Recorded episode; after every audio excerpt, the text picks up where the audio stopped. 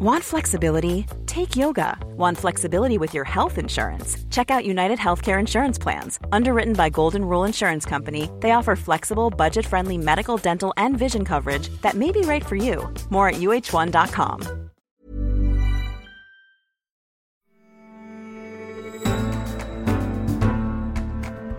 listening to The Economist Asks. I'm Anne McElvoy, and this week we're asking what does American history tell us about politics now? Heather Cox Richardson is Professor of History at Boston College. She's also author of the wildly popular Letters from an American newsletter. The New York Times recently described her as, by accident, the most successful independent journalist in America. No small claim, that one. She gives a long view of events of the day, often with sweeping historical perspective, to her hundreds of thousands of subscribers. She also writes books on American political history and the Republican Party. Her latest is called How the South Won the Civil War oligarchy, democracy, and the continuing fight for the soul of America. The soul of America is a recurring theme in her work, but does she think we need a reinterpretation of what America really is?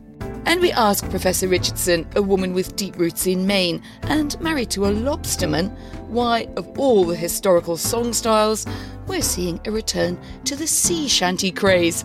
Heather Cox Richardson, welcome to The Economist Asks. Oh, it's such a pleasure to be here. I'd like to start with the idea of a newsletter. It's fundamental to a lot of our work these days in journalism and publishing. The Economist sends out a lot of newsletters on different topics.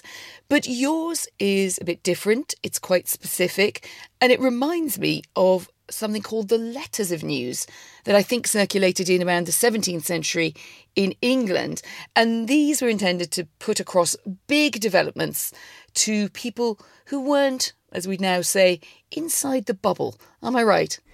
Well, very much so, I think. One of the things that's hard when you do politics or history is making it relevant to people's everyday lives because it's sort of like baseball. You know, if people follow baseball, as so many people do, they can tell you exactly which pitcher is injured and why it matters that somebody was traded. And for most of us, it's a bunch of guys on a bunch of grass taking their time while you eat a hot dog and drink a beer. So it's very hard to understand what those little things mean in the larger picture. And one of the fun things about writing a newsletter is going ahead and saying, hey, this little thing happened, but here's why it's important down the road. And it's kind of fun to sit there and say, hey, what are the little things that matter today that actually have national implications? And to what extent is this informed by the sense of needing to offset misinformation, not only in the far right news media, but perhaps also a sense of a bubble, which I think we're all quite familiar with if we talk about perhaps Democrat bubble or even a kind of liberal mindset can very easily become self reinforcing and a bit incurious. Well, you have to remember that I started Letters from an American not by any internal uh, drive, but rather because my readers at the time um, were asking questions about the way that the investigation of the Ukraine scandal was playing out. Because again, that was a very in the weeds kind of discussion, but that's what I do. I study politics, so I understood who the characters were and what they were doing. And people kept asking me questions about who was doing this, who were these characters.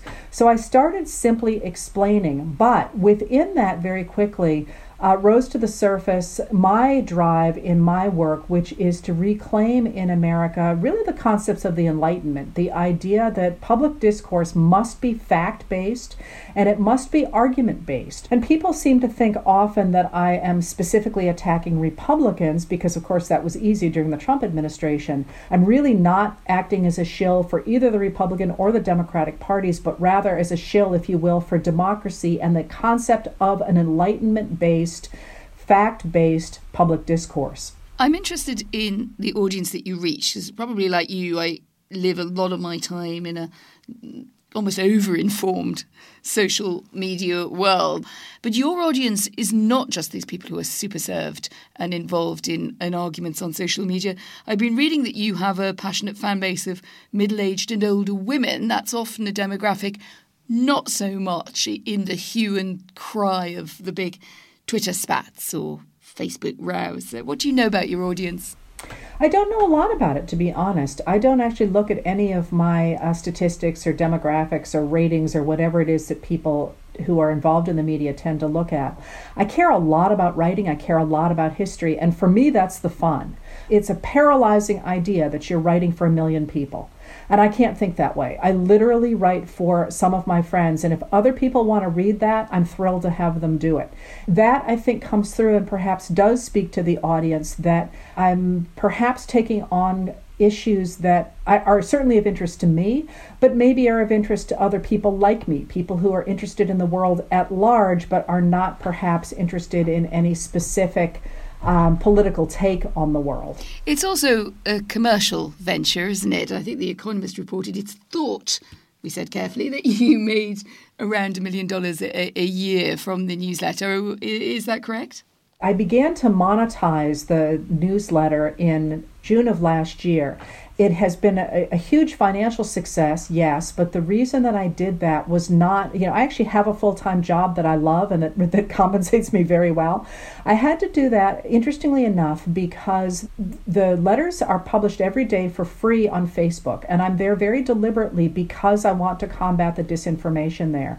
But that meant that Facebook was is was and is absolutely swarmed with trolls and bots and um, and because I was getting so much email, I simply couldn't answer my email. And even now, I can't. I have two people who handle nothing but email, and now I'm about to hire a third. It had grown beyond me, and I wanted to do two things. I wanted to go ahead and make sure Substack was getting paid because they were the ones who were making this possible. Uh, I not only publish on, on Facebook, of course, I do send it out as a newsletter, um, but also because I needed to have a team to simply handle that end of the business. So, yes, it has been a financial success, but I really do consider it its own thing, if you will. Um, and I kind of have my own thing too. I am, of course, a history professor who writes history books and actually quite likes to write history books. So I'm in no danger of deciding I'm going to throw over my dream job in order to do what turned out to be a second dream job, but which is at the end of the day an extraordinary amount of work. Sometimes those letters take 10 hours to write. We're going to delve a bit into the, the long view and uh, exercise that history muscle that you, you have and you bring to bear on the newsletter. You published a book in 2014 called To Make Men Free A History of the Republican Party. And you show a party oscillating between different phases. We might call them in modern parlance the more moderate and conservative, but a kind of Jekyll and Hyde complex. And I'm interested in where you think American conservatism is going. And our conservative movement's a bit stuck between this radical base, terrific energy and drive, and convening power and excitement, and sort of cautious continuity candidates, frankly, doesn't seem to be that much appetite for. It's a very interesting time right now in the history of the Republican Party. And the rise of current day American conservatism, and I'm putting that in air quotes, if you will, was based in a really radical concept of trying to overturn the New Deal. But in 19, the 1950s, uh, people like William F. Buckley Jr. picked up that concept and called themselves capital C conservatives. And they did so to stand against what in 1954 Buckley and his brother in law, L. Brent Bozell, said was um, a, a, movement of capital L liberals, which they considered quasi communists, and they capitalized the, the word liberal to make it look like the Chinese capital C Communist Party. And they said that they were conservatives, capital C conservatives, standing against that. Even at the time, people observing those said, hey, this isn't conservatism. You know, conservatism at this point is the liberal consensus, the idea that you have a government that stabilizes the economy. You people are radicals. And, and Buckley was willing to accept that idea that he was going to overturn this consensus in order to create a new consensus. So that idea that today's people are conservatives is actually dead wrong. They're, they're quite radical. And I think you can see this after what happened on January 6th, if you couldn't see it before, but there were certainly a number of us who could. I was about to say, where do you think today's party fits into that? It's almost a bit too comfortable for me, I think, to say, well, these people are radical, and in the conservative tradition, that means they're. I'm paraphrasing here, but uh, you know, a bit wild, a bit unreasonable. I mean, there was another reason, of course, for it, wasn't there? Which is sort of kind of liberal pluralists were seen to have their their own interests to benefit disproportionately And to be a radical conservative at many points has been just to say, hey, you liberal, you don't get it all your own way. One of the things that's interesting right now about uh, taking a look at who is embracing the what I'm going to call um, uh, derogatorily the crazy wing of the Republican Party, although I really want to emphasize that all of the people who are representing Republicans in Congress right now, all of the lawmakers at the national level, are, to my mind, economic radicals. They want to see a return to a government that does not, in fact, uh, regulate uh, business, provide a basic social safety net, or promote infrastructure. All of them. And it is worth pointing out here that in 2016, when Donald Trump was running for the Republican uh, nomination, he was the most moderate Republican on that stage uh, when they were in the debates. And people forget that because he didn't govern that way, but he did, in fact, call for fair taxes. He did call for an extension of the Affordable Care Act. He said a number of things that talked about the revival of that liberal consensus. He didn't govern that way, but he certainly talked that way. But what's interesting about where we are now and this extremely um, vocal QAnon radical wing it is worth noting that you can absolutely talk about this movement in American racial terms. These people look very much like the um, Southern white Democrats after the Civil War who made it a point to erase a, pluralist democracy in the American South from about 1880 until uh, the 1960s. And they had the same kind of radical fringe, they had the same kind of uh, bloodlust, they had the same kind of determination to erase their opponents from the political equation, although at that point they were quite vocally doing so based on race. So there is always in America this link between race and class after the Civil War that I think you can really see playing out nowadays. Most notably, there was a piece today in The Atlantic that talked about an, an uh, analysis of the people who had been arrested for participating in the January 6th coup attempt. And what they said, and, and they seemed astonished by this, and any historian of Reconstruction is like, yeah, of course. What they found is that powerful designation of who would have been participating in those riots are that they are people from counties where the counties are very closely split between, between Republicans and Democrats. Well, that to any historian of Reconstruction is uh, just a no brainer because that's exactly where you saw violence in the American South after the Civil War. Is not in counties that were heavily white or heavily black, but in ones that were very close because people were struggling to determine the outcome and they were particularly contested. I should say, if we if we're looking at people who are storming the, the Capitol and using violence uh, to bring their demands to bear, I mean, I think we can certainly talk there about dangerous radicals. I was making the, the point that radicalism can have a small R or a big R, and, and a lot of people you can be an anti-liberal, but uh, absolutely have no truck with violence. And is your worry now, then, Heather, if we'd been talking before the election result was settled and albeit with a violent and shameful er, eruption in the nation's capital. But Donald Trump is off playing golf and he's in Florida doing whatever he's doing, and Joe Biden is in the White House. There's a new administration, so I could put a sort of challenging question to your worries that you've you've written a lot about your fears of authoritarianism, and particularly in the Republican Party, the Republicans are now in opposition and they have some blocking power, considerable blocking power, but they kind of need to sort themselves out. And there's a big conversation and argument they're going to need to have. Crucially, they're out of power. Well, a sort of, in inverted commas, good or effective authoritarian doesn't find themselves out of power. So are we worrying too much?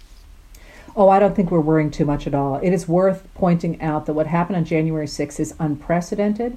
That um, that uh, about 150 members of the Republican House of Rep- uh, Republicans in the House of Representatives signed on to what was quite obviously a lie about the legitimacy of that election, and those people have not backed down. And they are continuing to argue that, in fact, the Democrats being in power is a perversion of the American system, that the Democrats have won only because they stole power. And from that, you have seen, and I, I don't quote me on this, but I believe it's 29 new laws in a number of states designed to keep Democrats from voting again. And of course, we have another election in 2022. So, you know, the Republicans are not in power now but this is a very, very real concern that they could regain power. You gave censuring of people who disagreed with the, the Trump line or the Trump myth making about the election as an example of a move to authoritarianism in a newsletter that, that you wrote at the back end of, of January. But it was interesting to me that when we interviewed Cindy McCain on this show, she kind of laughed off the censure that she got in Arizona. She said, I find it comical, I really do. In fact, we're talking about having t shirts made. They'll do what they do, and my life will go on. and you're, you're, you're smiling as I, I read that to you. But, you know, she seemed to kind of have a view it's part of the rough and tumble, and I'm going to fight for the soul of my party, and other people can have another fight in another corner. Is that not a, a sort of reasonable response to what's happening?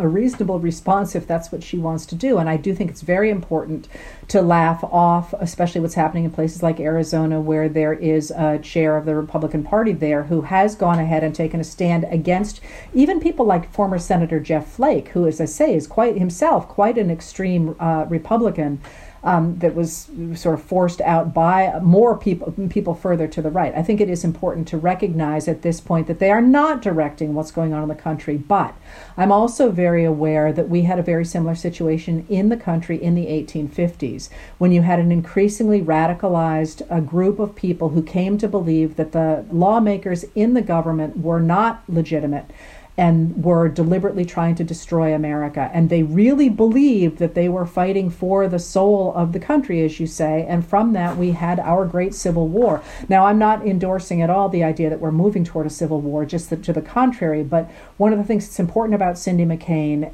and what so many people are doing when they are coming out and endorsing the idea of a government that moves forward together is they are quite deliberately trying to reclaim the narrative from the radicals and take us back into, uh, as a friend of mine says, you know, we have uh, the Republican Party has sort of driven the car into the ditch, and what's happening now is a bunch of people are trying to yank it back onto the road. And from there we can argue, but right now we got to get out of the ditch. And, you know, you got to give um, Mrs. McCain credit. What makes you think that, that America isn't moving closer to something that you could call a modern iteration of civil war?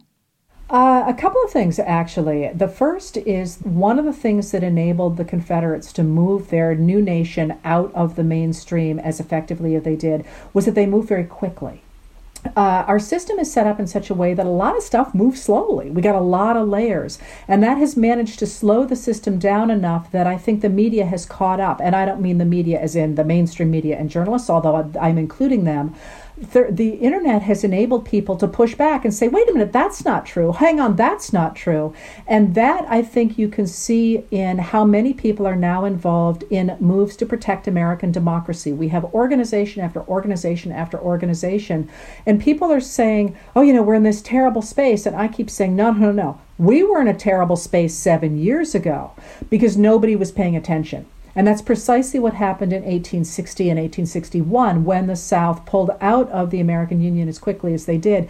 They did so before people could breathe again. So the, the fact that they the the radicals under Trump were not able to go ahead and grab the country and wrench it apart immediately meant that they left time for uh, the better angels of our nature, if you want to quote Lincoln, but perhaps maybe just more practicalism uh, or practicality on the part of Americans to, to reinstate itself and to say, hey, wait a minute, what are you talking about? No, in fact, you know, people are not trying to destroy the country when they are trying to give people universal health care.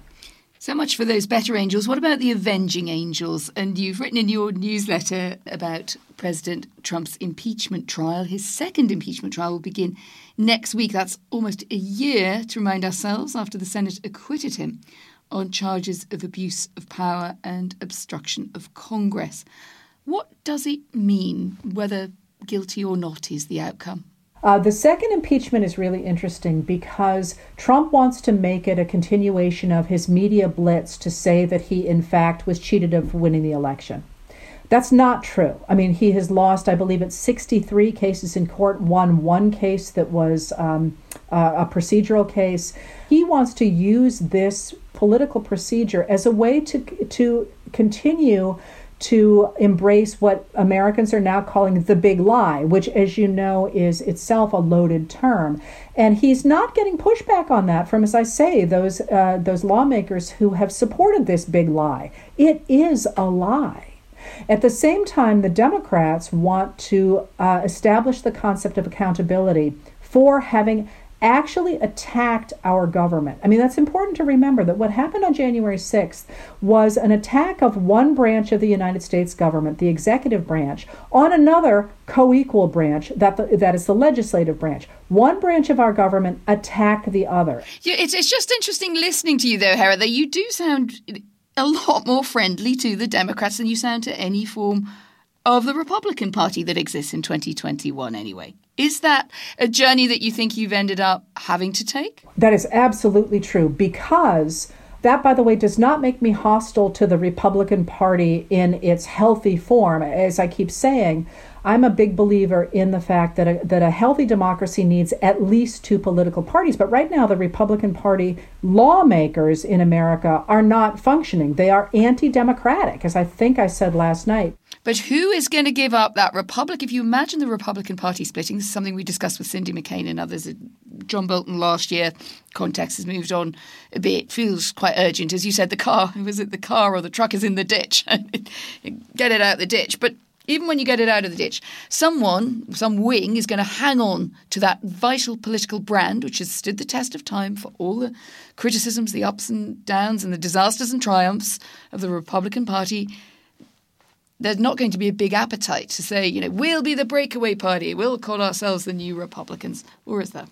The current day Republican Party is splitting. It's pretty clear. It's splitting between this radical wing that embraces uh, QAnon, white supremacists, and uh, the more conservative economic wing. I will also point out, though, that there is a, a history of the Republican Party going to extremes and then coming back. And when it comes back, it often becomes a more progressive wing than the Democrats have. Now, I don't think that's going to happen because we haven't talked about the Democrats, but they're doing something very different nowadays. But um, I, I think you can see right now the Republican Party splitting into these two wings. And what they're trying to do is struggle for control of the mechanics of that party. And that's not a small thing. It's money, it's it's email lists, it's officers, it's the, the way that you make an organization function. And the question is who is going to win that? And you can see that right now in the fact originally that the Morris, I've been calling them the, the, um, the business wing because you don't want to call them moderates. They're really not. I've been calling them the business wing versus the uh, the the Trump wing. There is a, a, parallel here, isn't there? Were it not for the great Shrek of President Trump, would the Democrats have held together as well as they did throughout that election? Perhaps you need a threat in order to unify. Oh, I think that's, I have to say, I think that's right. I mean, if there's one thing that's come out of the Trump years, and that is that the Democratic Party has finally recognized that its base is African American. And that recognition has curiously enabled the Democratic Party to go ahead and embrace one of its earliest principles, which was the idea that the government should literally look like the people in the country. So, this is, of course, the most diverse cabinet and um, ad- administration in American history, that it must honor its base in the same way that the Republicans have honored their white uh, male base. And that has meant an entirely new kind of Democratic Party. It's really very exciting. Your latest book is How the South Won the Civil War, Oligarchy, Democracy, and the Continuing Fight for the soul of America. And there's a central question wrapped up in that about whether American democracy has inevitably featured or even required a degree of subordination or the subjugation of others. And as we look into Black History Month uh, in the US in February and that pattern of change since the Civil War, do you think equality is moving in the right direction? And do you see an end to the systemic racism that's sort of been shot through the politics ever since? Well, I argued in that book that in America, the concept of equality traditionally depended on the idea of inequality. But the point of the book was to prove that it didn't have to be that way, that that is a construction that we don't have to live with. Now, do I think it's going in a good direction? Of course, I want to think we're going in a good direction. And we, of course, have the ability of people of color, not just African Americans, but people of color, to vote more freely than they have in the past in America. That being said, in a moment that looked very much like the present, the 1890s, one of the ways that America developed a progressive future was essentially by cutting out uh, the vote of African Americans and immigrants from our system. And of course, women couldn't vote then.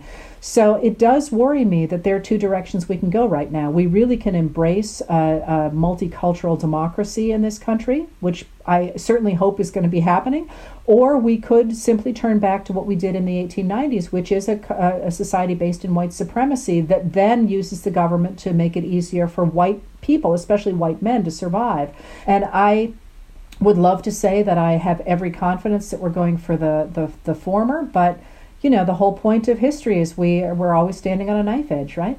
You're talking to us from Maine in New Hampshire. Your partner is a lobsterman. I don't get to say that very often on the podcast, so I think I'm just going to enjoy it. how, many, many people the partner who's a lobsterman do you get on The Economist Asks? And you've written a lot about your deep personal connection to the landscape, to, to Maine, to the sense of rootedness and about the sea there.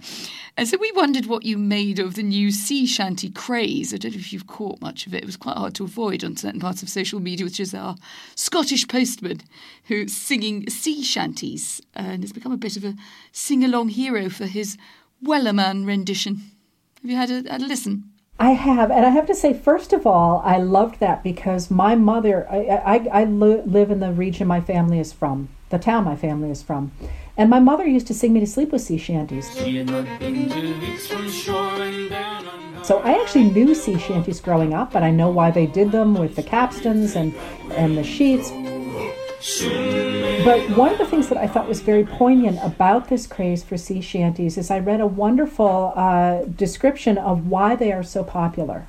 And that is that, of course, we're all starved for human contact right now, and we can't have it because of the coronavirus. And what the sea shanties do is they are a, a very social thing where you are, in fact, in very intimate ways, um, sharing your voice with somebody without having to be trained as an a cappella singer, and yet you don't have to touch them which to me, you know, I love sea shanties because they are part of my history and part of my past, but I find that just heart wrenching and a sign of just how desperately we need to get this coronavirus under control. Looking at the sweep of history, do you then think, well, you know, this has been a particularly trying time, not only in the US and sort of deeply divisive and troubling across large parts of the world. You, you once said one of the worst tricks the world plays on us is that time is not even fully one dimensional. We can only see backwards, not forwards. But in as much as, as you can perhaps take a historian's glimpse forward, are things going to get better or are they going to get worse before they get better? Well, of course, I'm a prophet of the past, not of the future. But that being said, um, we are, in fact, at a terribly confusing and a terribly troubling time with climate change and with the renegotiation of democracy across the globe and also with this new technology of the internet, which has changed our finances first, but also the way we communicate, and it has uh, has created frictions where nobody knew there were frictions before. These are all giant things that we have to take on. I have faith in humanity. I have faith in human beings and in our curiosity, and above all, in our respect and our caring for each other, which is sometimes hard to see in the moments we're in we have faced crises before. We've faced world wars, we've faced pandemics, we've faced technological change, we have faced um, uh, colonial uh, assaults on other governments. We have faced it, terrible things in our past, and at the end of the day, we have always managed to move forward. I argue this about, about this a lot with friends who are like, "Ah, no, we are going straight to hell," you know. But I am, I have faith Heather Cox Richardson, thank you very much for joining us for your long view today. It's been a pleasure to be here. And we'd love to know what you think. What period in American history do our current turbulent times remind you of, and what might we learn from them? Write to us radio at economist.com or you can tweet us at Economist Radio. For your best introductory offer to all of our coverage on America, across the Atlantic, and far beyond, go to economist.com slash podcast offer. The link is in the show notes. I'm Anne McElvoy, and in London, this is The Economist.